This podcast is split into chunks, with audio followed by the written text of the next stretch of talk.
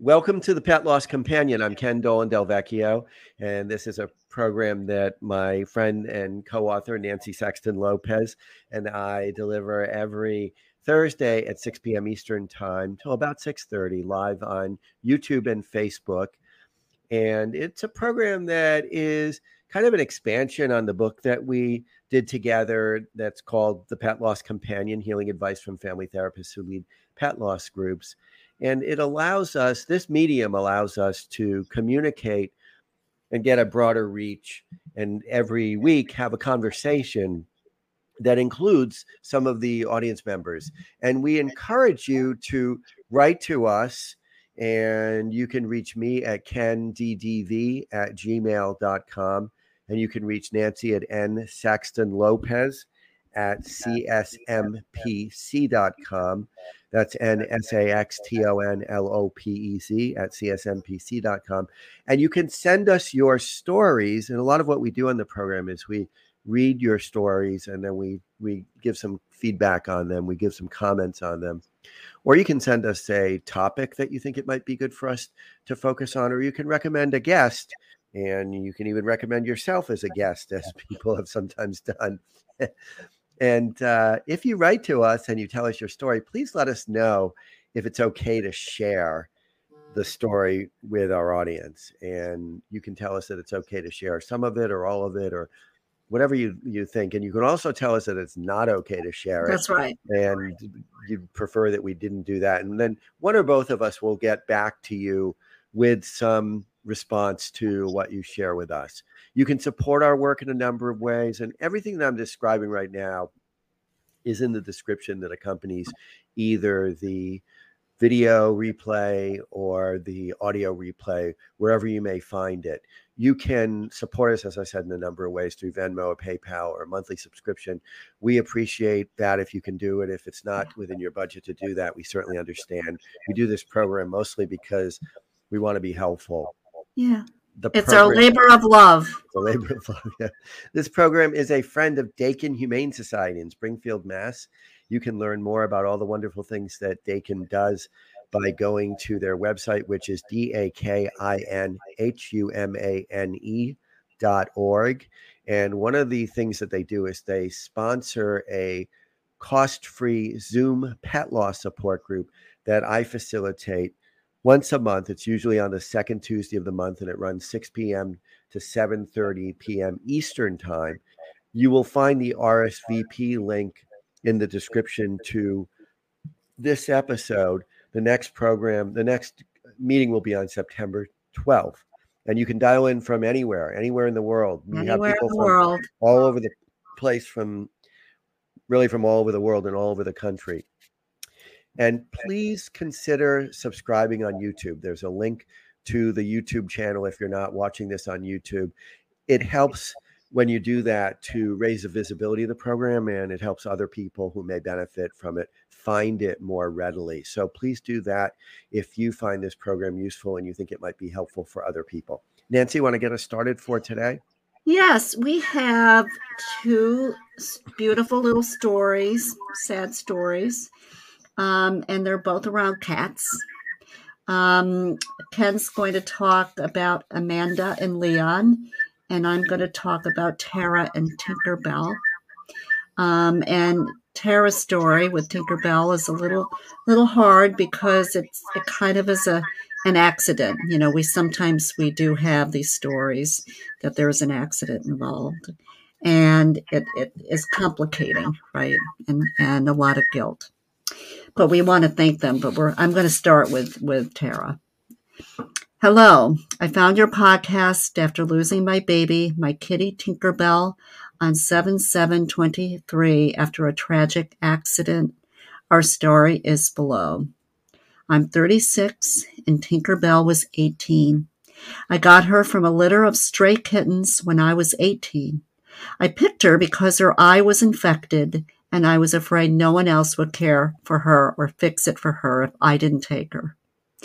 She was with me through my young and dumb years, through my many trying times, broken relationships, school, stress, etc. My husband, then boyfriend, and I moved in together in 2013, and Tink came with us. We added two pups to our family, one in 2013 and one in 2015. Tink had always been an independent kitty. She only wanted attention on her terms, didn't love to be held, and mainly kept to herself. I was the only person who could pick her up, really. She would frequently come lay on our laps or shoulders at night when we were watching TV for pets, but only her face and neck. And she would often get in bed with us at night and sleep by our sides, at least for a few hours. She had toys she liked and was not an overeater, so when we would go away for a weekend or a long weekend, we would often leave her home with plenty of food, automatic water feeder, and she was always fine. She didn't mind being left alone because, as I said, oh, beautiful. She was generally independent and didn't love a lot of attention. Last week, we went away for a few days for the 4th of July holiday. I shut all of the bedroom doors besides Tink's bedroom. She always has had her own bedroom, so she could escape the dogs and play with her toys without being bothered by them. So she could not get into anything while we were gone. She had the run of the whole first floor of the house, where there weren't any hazards or places for her to get stuck, and all of her toys, food, water, in a clean litter box in her bedroom. We had cleaners come to the house to clean while we were away. I texted them that the dogs were with us so that they could go in freely to clean. We usually have to make sure our dogs are outside as they get too excited when strangers come to the house. I didn't think to give any instructions about Tink. I got home late from our trip late. I got home from our trip late around 11 p.m., a few days after the cleaners had been at the house. Tink would normally meet us when we arrived on the stairs or near the door, and she wasn't there. I immediately panicked as she was elderly. I called her and began looking for her. I ran upstairs, checked her room, and didn't see her. I finally heard her cries. I opened up one of the bedroom doors, and out she came, having trouble walking. The cleaners had accidentally shut her in one of the rooms with no food or water for days. She must have snuck in when they were cleaning, and they didn't see her, so they shut the door as it had been. I brought her into her room and let her eat and drink for a few minutes before realizing this was worse than I thought. I scooped her up and brought her to the ER vet. They said they would keep her and give her IV fluids, slowly introduce her back to food and water, and were hopeful she would recover. And then her blood test came back and her kidney levels were super high. She had already been having some kidney issues before this, and had been on a renal diet for what we have come to find out was stage two kidney disease. But the vet sounded optimistic. She was at the vet for 24 hours and two more rounds of blood work that showed her kidneys were getting worse and no longer functioning. She stopped drinking and had not urinated. On Thursday evening, the vet called and said she was not getting better and that we should consider human euthanasia, humane euthanasia, in the next day or so. We went and picked her up, brought her home, and gave her all the love and pets and some tuna. She purred next to us and slept. They said she was not yet in pain, and she seemed to be happy with us on the last night and morning. We attempted to get a mobile vet to come and do the euthanasia at her home, but none were available. So Friday around 10:30 a.m., we took her back to the vet for it. I didn't want her to be more uncomfortable and keep her with us longer for my sake and hope she was not suffering. We gave her more tuna and I held her in my arms and talked to her, said I was sorry and how much I loved her, and then she was gone. I have so much guilt. I should have told the cleaners to check the rooms before shutting the doors to make sure she had not suck, snuck in. She was sneaky and liked to hide. I should have done better for my baby after 18 years. She did not deserve this tragic ending. I know she was not going to be with us forever, and maybe even not for years more, as she was old and beginning to have health issues. But I feel so terrible about the way it ended for her. I hope she was really, uh, she really was happy on that last night and morning, and knows how much I love her and how sorry I am. On Saturday, I begged for her to send me a sign that she would forgive me. I was looking through all of our old pictures to find ones of her as a kitten. Something told me to look in my desk drawer. In the top drawer, a tag was flipped upside down. I pulled out, and it was her rabies tag from 2006. I have only had the desk for a few years, so no clue how that old tag got in there, and I don't remember putting it there. I guess I probably did at some point, but I took that as my sign. I've listened to a number of your podcast episodes about these types of situations, and they have helped. Please feel free to send any other advice you have for helping to get through this tremendous sadness and guilt. And also, please feel free to share my story, as I think that it also will help. And then there, there was beautiful little pictures of Tink, right? Yeah. So here we are with a situation that how would she know? The cleaning people come, she had everything put together, you know, for Tink when they were gone. And unfortunately, you know, Tink got into a bedroom and was locked in. And I know how, how horrible she feels about that. Well, this is another one of those situations where we, you know, we're just, we're human beings. We forget details sometimes. And she did. She forgot a very small detail, and this traumatic thing happened. And we also don't know, you know, we don't know how advanced the kidney disease was right. to begin with. And she was all, we knew that the Tinkerbell was already ill. Maybe she wasn't showing it. And I, I think this is a this is a great story about trying to you know, just kind of live with and make sense of our human errors and realize yeah. that all we can do is the best we can do. They immediately got her to help. They immediately took her and had her evaluated. They found that she was was ill, yeah. and and they did what they could to make her time remaining as loving and mm-hmm. supported and beautiful as it could be and I, I I I really like the way that they handled this. Yes, because they're they're they're gentle with themselves about it as well, which I think is really crucial in a situation like this. Of course, you know it's it's something that obviously would we would never uh, do right, except that sometimes these accidents do happen. We've had a lot of those on our podcast, right? Yep. Um, and I know that they loved, both loved Tinkerbell. I love that name.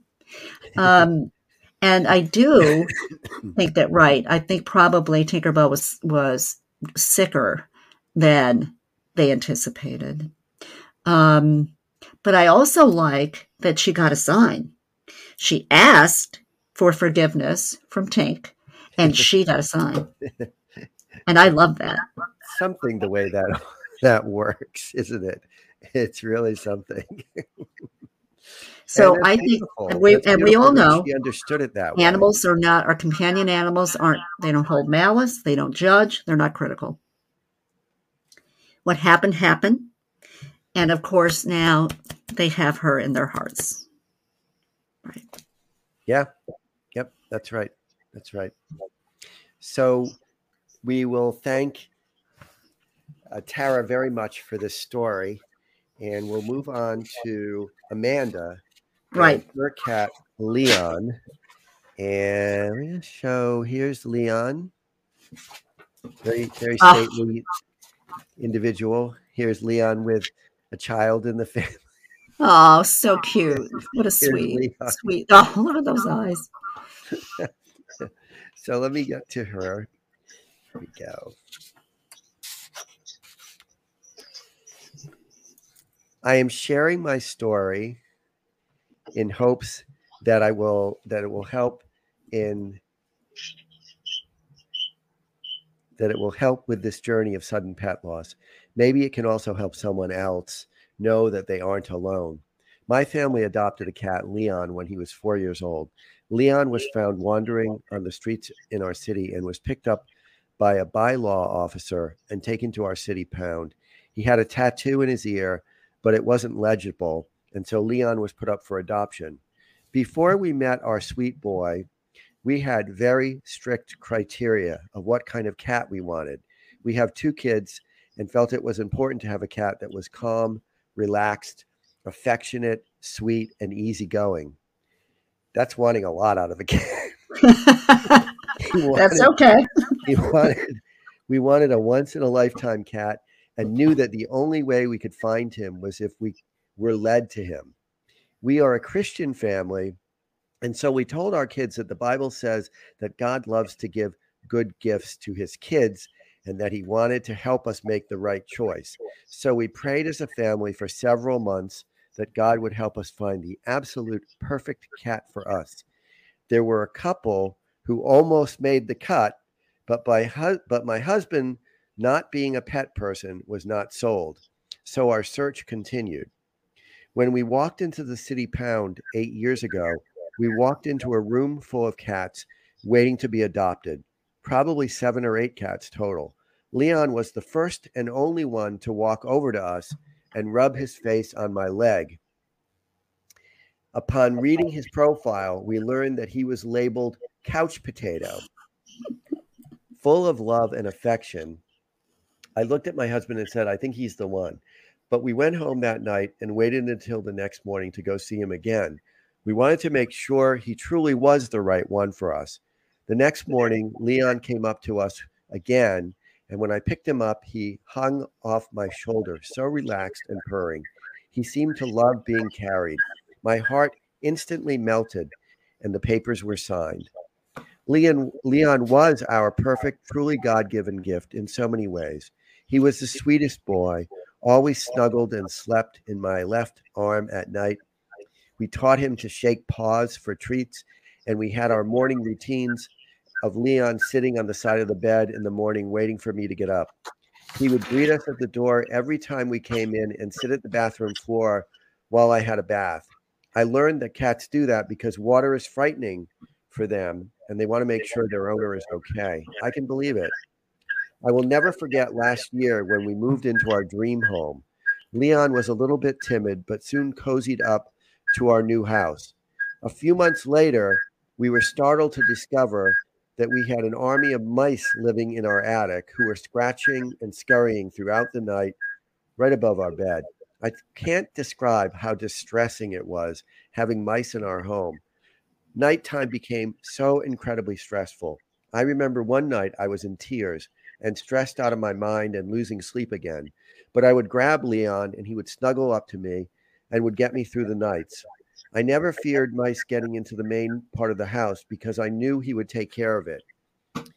It was like he was saying, It's okay, mom, I've got you. I honestly think Leon was the only thing that kept me sane during that crazy time. That was seven months ago. Thankfully, the mice are gone, but now Leon is also gone. For the past few months, he had become a picky eater. I would try to buy new food for him, and he would eat for a while, but then he would reject his food so it was off to the pet store to try something new. In January, I took him to see our vet. He checked out fine, and after Googling, I just concluded the cat can be picky, and that was just his personality in old age. But gradually, over several months, he became more and more picky to where he was hardly eating. He stopped, started coughing and wheezing, and was sleeping a lot. He wouldn't come to bed with me anymore and would even turn down his morning treats. Another trip to the vet showed that he had lost five pounds and that he had a mass or fluid in his entire chest cavity and that it was crowding his heart and his lungs. His breathing was labored, and it became obvious that Leon was in a tremendous amount of pain.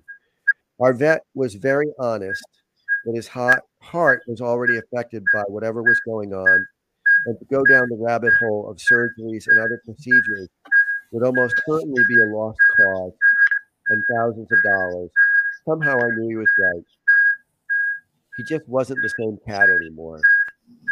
After receiving the news, I called my husband in heaving sobs and told him that Leon was suffering and he needed to be put down. He was crushed and so shocked. We both thought that perhaps Leon was just needed some medication to stimulate his appetite and that he, we would still have a few more years with him. To learn that this was the end so suddenly was so painful. I still second guess myself and wonder when it got bad and why we didn't see the signs earlier. I wish I'd done more or just knew that something bad was happening in his chest. But I also knew that guilt is a normal part of grief. So after the appointment, I decided to bring my boy home and waited until my kids got home from school to tell them that Leon was very sick and would not make it.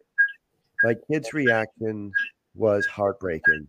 They were 11 and 12 and don't remember life without him. This was the only pet they knew, and they loved him dearly. We all sat on the couch with Leon in between us, and we all cried together.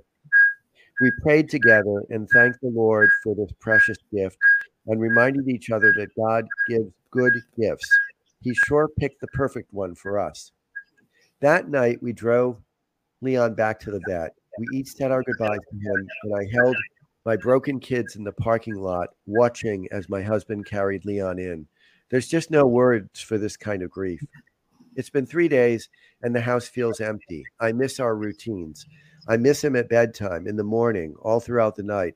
I'm thankful for the time we had with him, but I still wish we had longer. I know that eventually we will heal, but today it just helps to write out this story. I wish everyone knew because he was exceptional. I wish everyone knew him because he was exceptional. Perhaps a once in a lifetime pet, who knows? Maybe one day we will, together as a family, begin praying again for God to lead us to the next perfect cat. But today we just grieve and remember him. Thank you for reading. Sorry this was so long, Amanda. And, and I, I just want to apologize because we are having audio problems today. And so if you hear weird noises, we apologize for that. We will make sure that we have our technology in a better place next time. But um, there's so much here. Yeah. Important. And the first is the extraordinary care with which they chose their yes. animal companion, that they knew that they had small children. They had to have a cat who was really calm, who wasn't going to fly off the handle. And I really liked that they went and they met Leon and then they went home. And they went back. And they thought about it more and they came back to see if he behaved the same way toward them that next day. And it's very, very smart the way they managed their adoption. So I just yep. really emphasize that. Well, also, I mean, they, they, they, I think their faith has had so much to do with how they picked Leon, yep. how they loved Leon, you know, how they they went through that end of life with him. Yes, of course. I we know that animals don't necessarily show us that they're so sick until almost the end. And of course, now they now that they would be saying, "But why didn't I catch it?" But sometimes you just can't catch it, and so.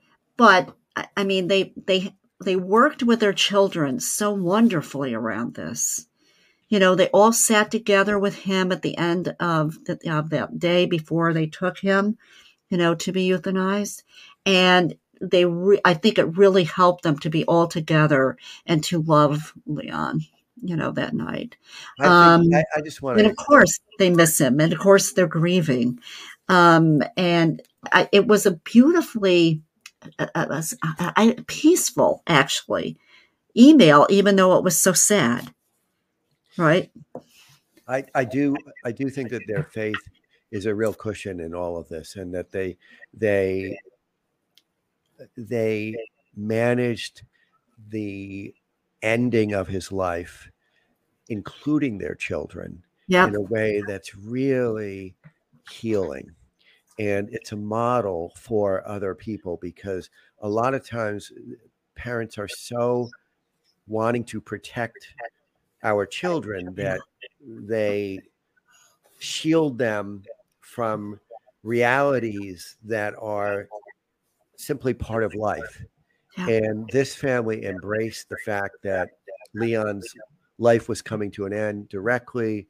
They sat with their kids, they cried, they prayed, they they they included them and it's such an important thing to do. And so we hope that they will at some point in the future go find, find the next the next cat. Who is who that fits the, the criteria and they found that cat. They, and I, I loved we used amanda's words in the title yeah. for the title the perfect cat for us Yeah. because it was just so beautiful. It's such beautiful language. So That's right. we thank both Amanda and Tara very Yes, much thank you very much. for sharing their stories. And we know that other people will find them helpful. And I think they that these were the perfect cats actually for both families, it sounds like. That's right. We'll talk we'll see you next week. Yes, and with with better audio. yes, indeed. And don't forget, if you find this program helpful, please do consider subscribing on YouTube because that'll help other people to find it more readily. yeah, please do. Take care.